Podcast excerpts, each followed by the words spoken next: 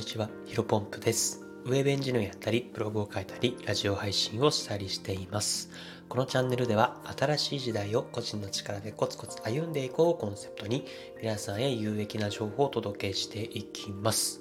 えー本日なんですが、ハーフの男の子がタクシーを捕まえていた。価値観を広げるなら都会に出ろ。えーこういったテーマでお話をしていきたいと思います。まあ、このね、タイトルだけだと少し、えーどういうことというふうに思われた方も多いと思いますので、えー本日はね、まあ、実際に昨日僕が目の当たりにした、え少しびっくりするような話を、えしていきたいと思いますので、え最後まで聞いていただけると嬉しいです。まあ、早速ね、え詳細についてお話をしていきたいと思うんですが、ま、僕はね、今ね、最近、その、ダイエットのために、週3回から4回ぐらいの頻度でですね、30分間のジョギングをやっています。で、昨日もね、あの、もちろんその、日曜日は走るというふうに決めている。まあ、基本的には走るんですけど、雨の日とか、そういった、なんだろうな、仕事が遅くなって夜遅いという以外はね、基本的に走ろうと思っていて、まあ、昨日は天気も、えっ、と、曇りだったので、あの、走ったんですね。多分15時か16時ぐらいですね、夕方にジョギングをしていたんですけど、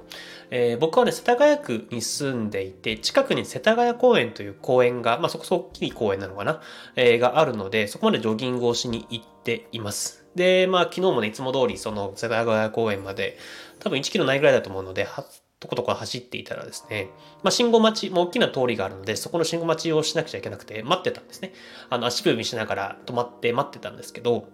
そしたらね、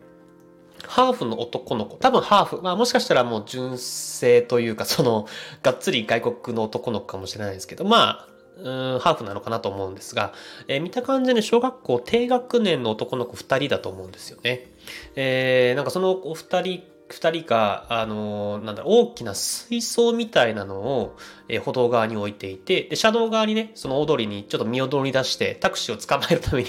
手を挙げていたんですよ。結構、これ驚きませんか？あの、この男の子二人だけですよ。あの、周りに親御さんというか保護者はいなかったので、えー完全にその男の子二人だけでね、えっと、話、なんか、話して笑顔をしながら、なんかタクシーこう来るかなみたいなので、右手か左手か上げていてですね、え僕ね、めちゃめちゃ驚いたんですよね。うん、まあね、僕がね、なんだろうな、家庭の、家庭というか多分地域柄というか小さい頃なんてねタクシーが規則タクシーなんか規則が乗るものだと思っていたのでなんか大人になった今でもあんまり僕乗らないんですよね。まあ仕事のところでたまに乗ったりはしますけど基本的にはやっぱ乗らないですよねでしかも多分なんですけど初めてじゃないっぽいんですよね結構その手慣れた感じでなんか二人で楽しそうに談笑しながらなかなかタクシー来ないねみたいな感じで確かに信号待ちしてたので結構タクシー来なかったんですようん、なんか、多分3分ぐらい来なくて、なんか来ないね、みたいな。ただ、こう、あ、来るかな、みたいな感じで上げ下げしてたんで、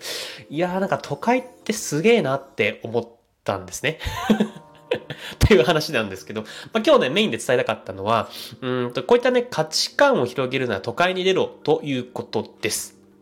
うん、なんだろうな。こういう価値観で、えっ、と、さっき言った男の子、まあ、ハーフの男の子、本当低学、その小学校低学年の子がタクシーを捕まえるなんて、これ都会じゃないとね、なかなか目の当たりにしないんじゃないかなというふうに思われています。まあ、あとは価値観を広げないと都会に出ろというふうに言葉よく聞くと思うんですけど、うん、これやっぱり一理あるなと個人的にも思っています。うん、だから僕はね、埼玉県が地元なので、さっき言ったように、子供だけでタクシーを捕まえる、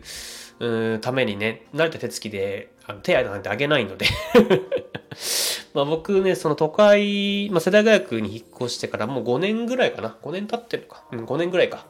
2020 2017年の2月から一人暮らししているので、あまあちょうど5年ですね。5年経ったぐらいか。えーまあ本当に都会にいないとできない経験をたくさんしてきました。まあ今はね、コロナなんで、その恩恵を受ける機会っていうのはめっぽう減りましたけども、例えばなんだろうな。えー、と、あと、やっぱ仕事のつながりで、あの、〇〇さんという方とか、ええーという、そのまあ、経営者とか、えー、と、そういった会社を経営されてる方と食事に行く機会があるけども行くみたいな感じでですね、誘いにすぐ行くこともできるし、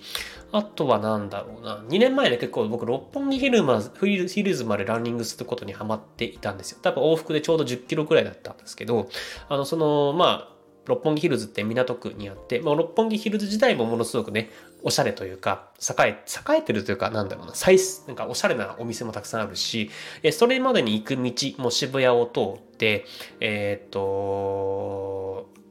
ちょっと交差点の名前どう忘れしまいましたが、麻布十番のなんか交差点、西麻布かな？ちょっと交差点の名前忘れちゃったんですけど、結構有名な交差点もあって、そこにいろんなお店とかがあるので、なんだろう、日本の最先端っていうのを敏感に感じることもできましたね。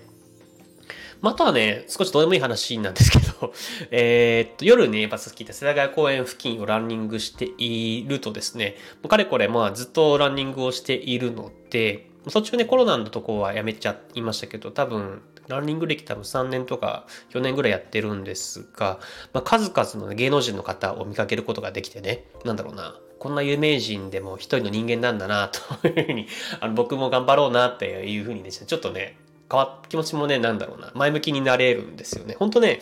あのちょっとここでは言いませんけども、あの、すば、すごい人たちがやっぱ住んでるんだなというふうに思うので、うん、非常にね、なんだろうな、非常にこの都会に住んでるからこそ経験できてるんだろうなというふうに思っています。で、今、今挙げたものは全て、うん、埼玉県の地元、えー、にずっと閉じこもっていたらですね、絶対に経験できないことです。むしろ、なんだろうな、この世にこの世の中にこんな世界があるなってことも知る機会のないままだと思います。